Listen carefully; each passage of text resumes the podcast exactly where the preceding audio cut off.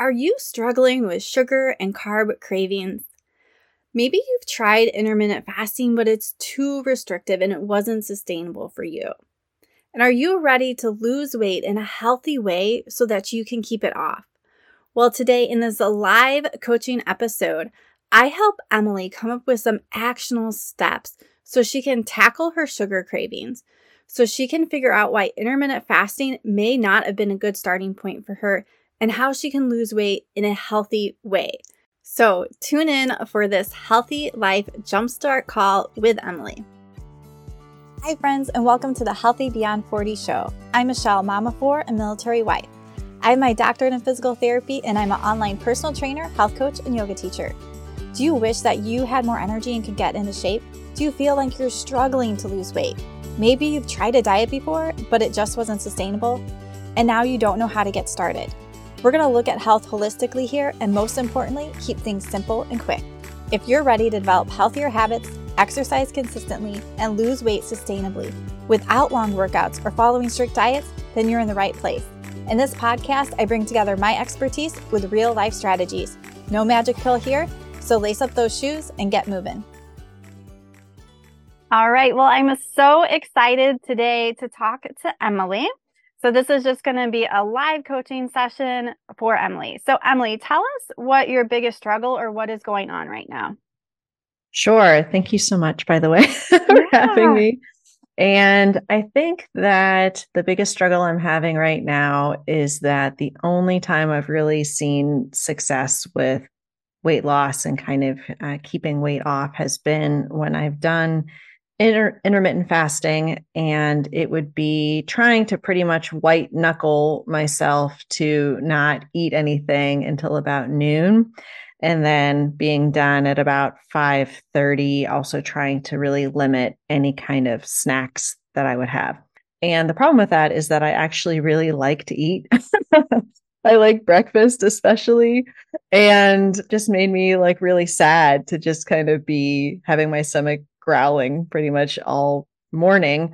And just having black tea just was kind of depressing, honestly. And so I am definitely probably about 10, 10 to 15 pounds heavier than I would like to be. Uh, also, being a minimalist and a declutter person, I am very hesitant to want to go get more clothes because I figure, well, you know, I have these clothes and I would like to still fit into them rather than going up into bigger sizes because I'm almost at the weight that I was when I was pregnant with my youngest child. And so um, I'm active. I do strength training and cardio about five days a week. I have a program I've been following for over two and a half years consistently. So I like that. I'm happy with that. But I'm a little lost eh, as to how to best fuel myself because I know in my head, in my heart, what I should be eating. But when things get crazy and stressful, I go for the sugar, I go for the carbs. I try not to go for the alcohol, but if it is presented to me to have a glass of wine when I'm stressed, I will definitely say yes.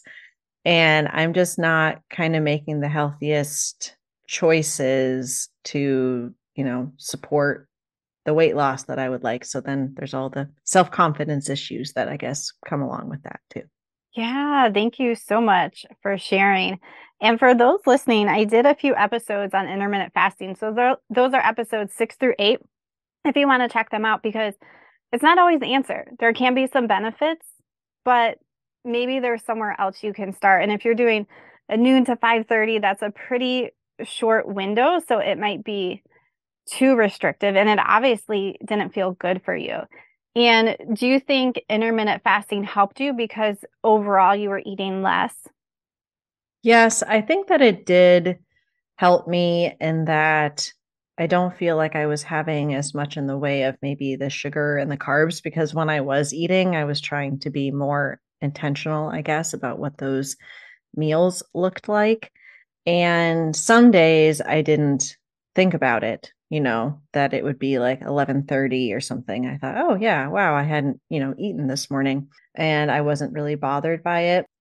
But i think that the problem is just sort of the part of me that's like well you you did your exercise and you did your strength training and you need to be fueling your muscles and that kind of thing but the problem is i don't fuel it with like a a green smoothie.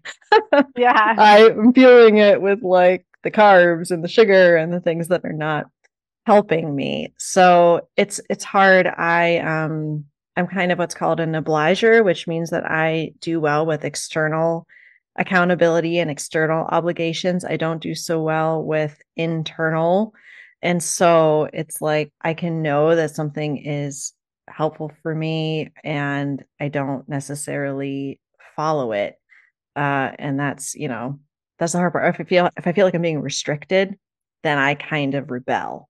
Yeah. I'm like, I don't want to be told that I, you know, can't eat breakfast. yeah. I don't want to be told that I have to wait until noon to eat or I have to write down everything I eat. Like I my personality is such that if it's micromanaged, then I get a lot of anxiety about it and then I'll rebel and I'll just be like, I'm just going to eat whatever I want.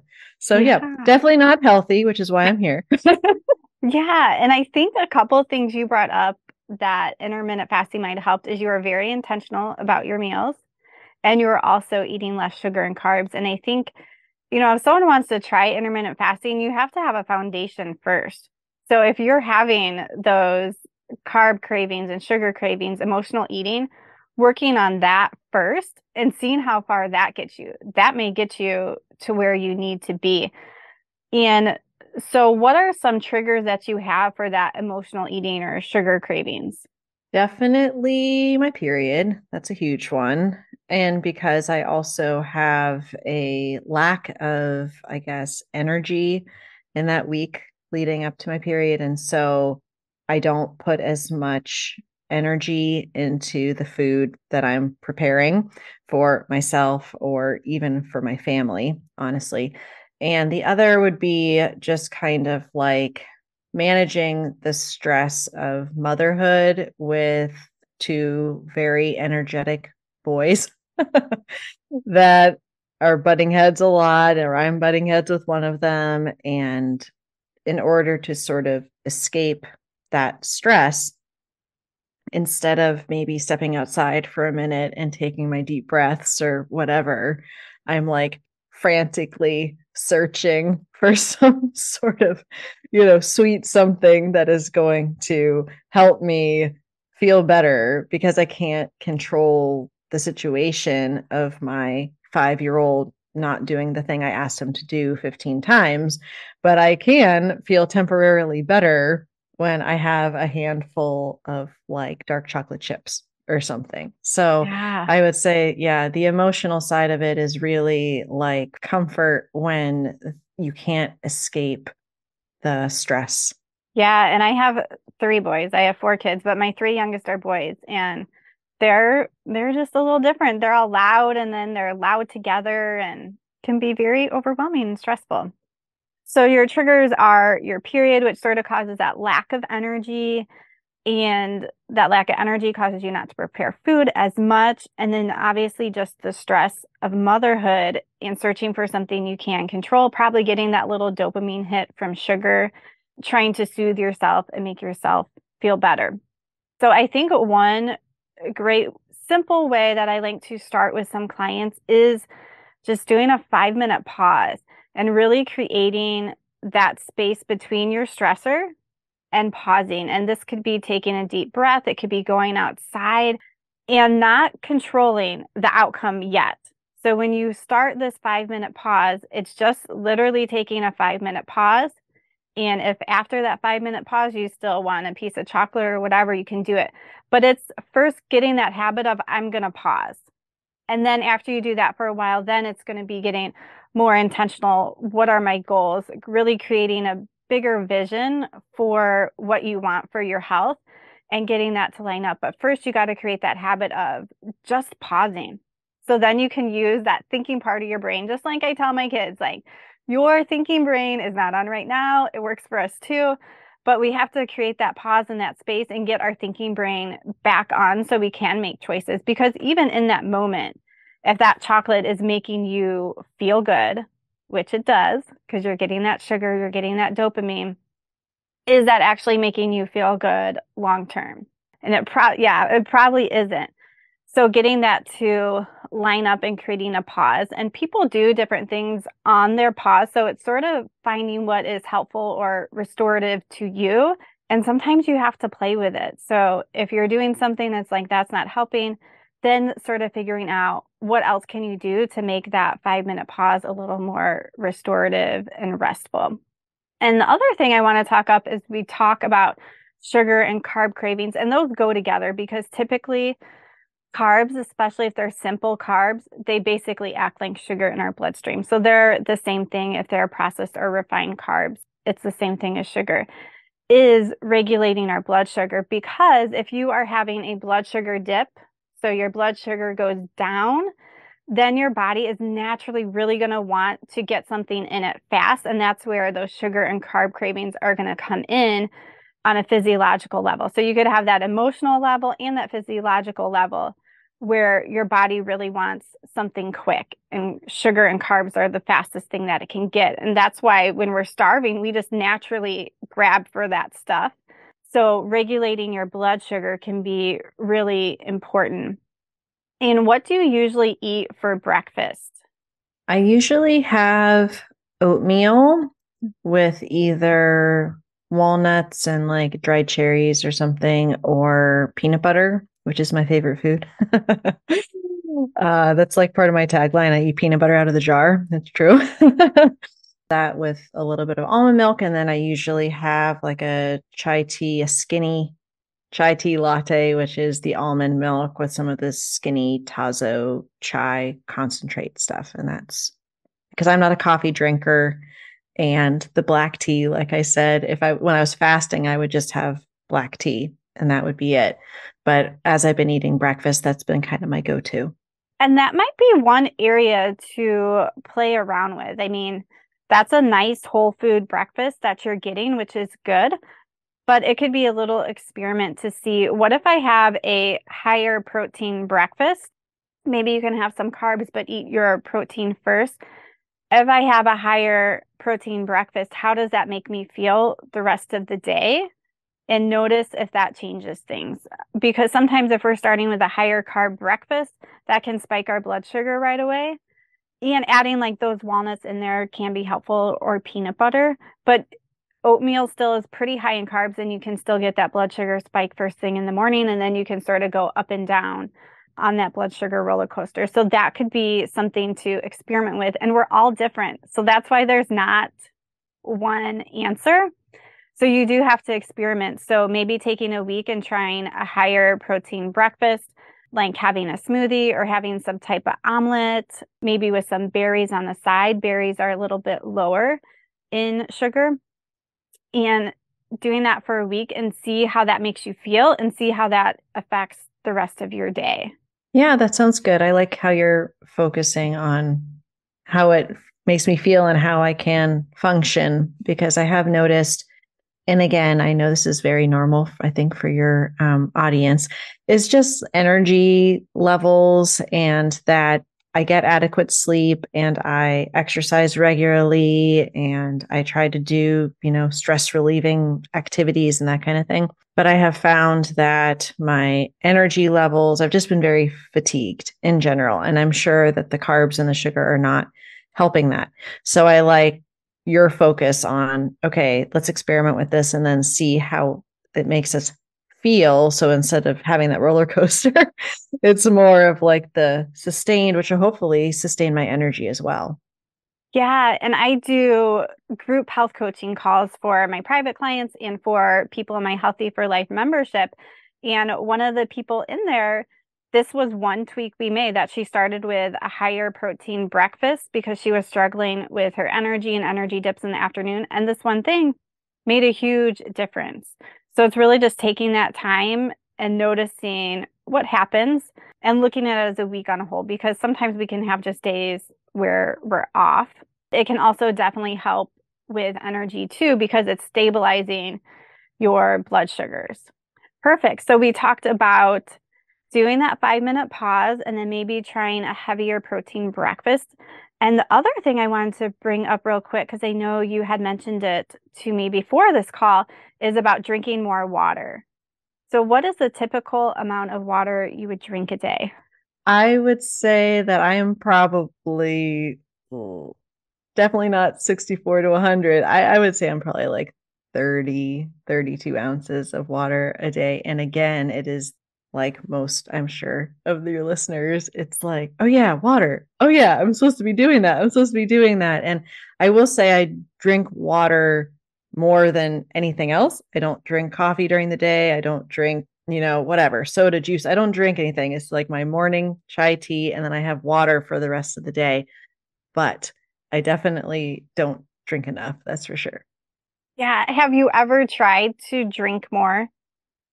I have, but it's like I've tried to track it as like a habit, you know, in my planner and that kind of thing. And it has not been something that I have stuck with. But I know that I feel so much better. And especially when I was doing intermittent fasting, I sometimes would have headaches, you know, as part of the days that I would do that. And I'm sure it's because I wasn't, you know, drinking enough water. So yes, it has been my Achilles heel of my health journey for sure. yeah. And I think that is something that can help you potentially with both of those uh, with the energy. And you sort of briefly said it that you feel better when you drink enough. But also, it might help you with the sugar and carb cravings because water can be filling. That could also be something you do in that five minute pause is to go drink a glass of water. So it's been hard for you to develop this habit, but really trying to find ways to get more water in. And the same thing with the protein is notice how you feel. So maybe you're going to take one week to really bump up your water. And if you're at 30 to 32 ounces, maybe just bumping it up to 50 or 60 and slowly making your way up to finding that level that feels good for you. And I'll just sort of give a couple ideas and you tell me if any of these sound good. So, one is having a glass of water at every meal. So, thinking of that breakfast, you're drinking your water. Lunch, it just becomes a part of the meal. So, you're not having to think of it outside. You could do, if you need that visual reminder or uh, alarm on your phone to drink water, having a big glass that holds a lot of ounces, so maybe 40 to 60 ounces, and seeing that for your whole day of what you need to drink. So, do any of those ideas sound like something you would like to try? Yeah, I like I like both of those actually as far as the larger glass and then also having it with my meals. A lot of times with my meals, especially with lunch and dinner where I'm also kind of helping at least one kiddo uh, focusing so much on the constant requests for more food for them. And I'm not normally like, I'm going to have my glass of water now and do it. But I like pairing it with my meal because it's like one less thing to think about if it's something that I'm doing already. I'm big into the habit stacking stuff. Yeah. So think about it as a habit stack.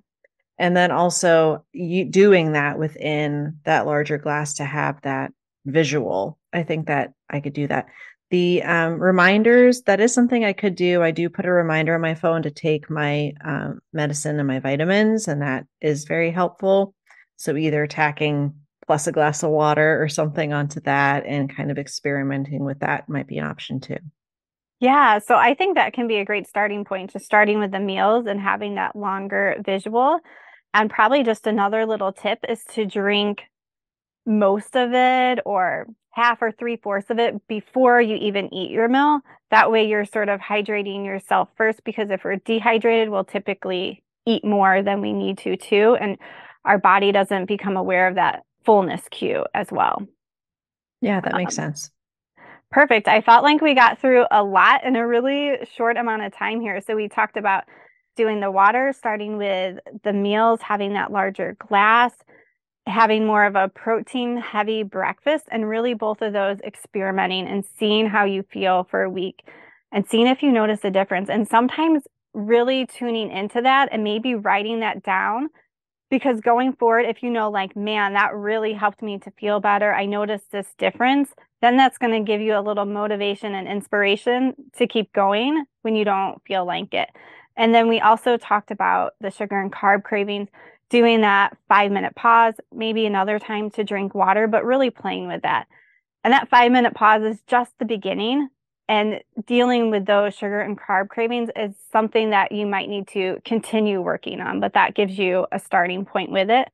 Because if you get that under control, you may not need intermittent fasting or something else, and you're building a stronger foundation for your health. That all sounds amazing and totally doable, which I'm all about. awesome. So thank you. You're welcome. And I just want to give Emily a little shout out here. She has her own podcast, Mom's Overcoming Overwhelm podcast, and she has decluttering systems. So, can you tell my audience a little bit about what you do and where they can find you? Sure. So, Mom's Overcoming Overwhelm, you don't overcome it with sugar or chocolate bars.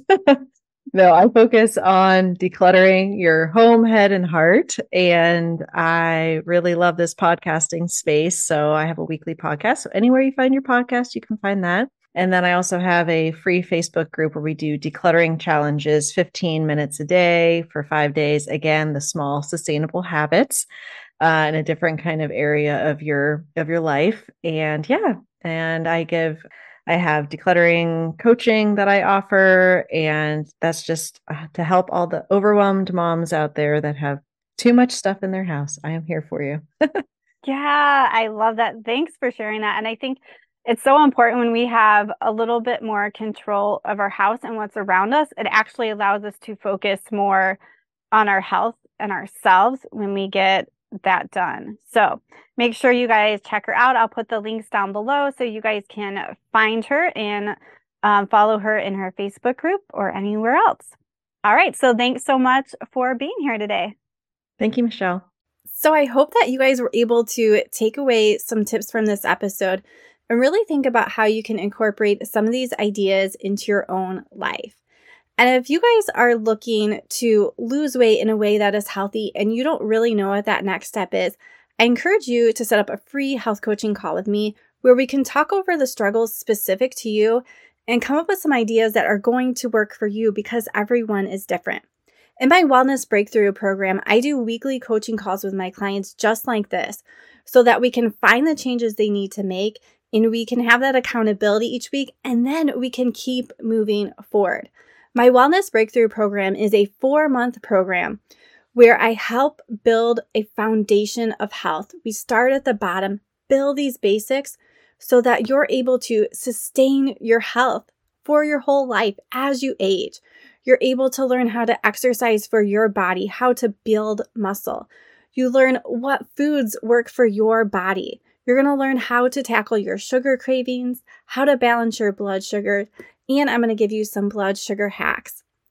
So, the information will be down below. You can set up a free health coaching call and find out more information about my Wellness Breakthrough program so that you can start taking that next step forward in your health and not wondering what to do.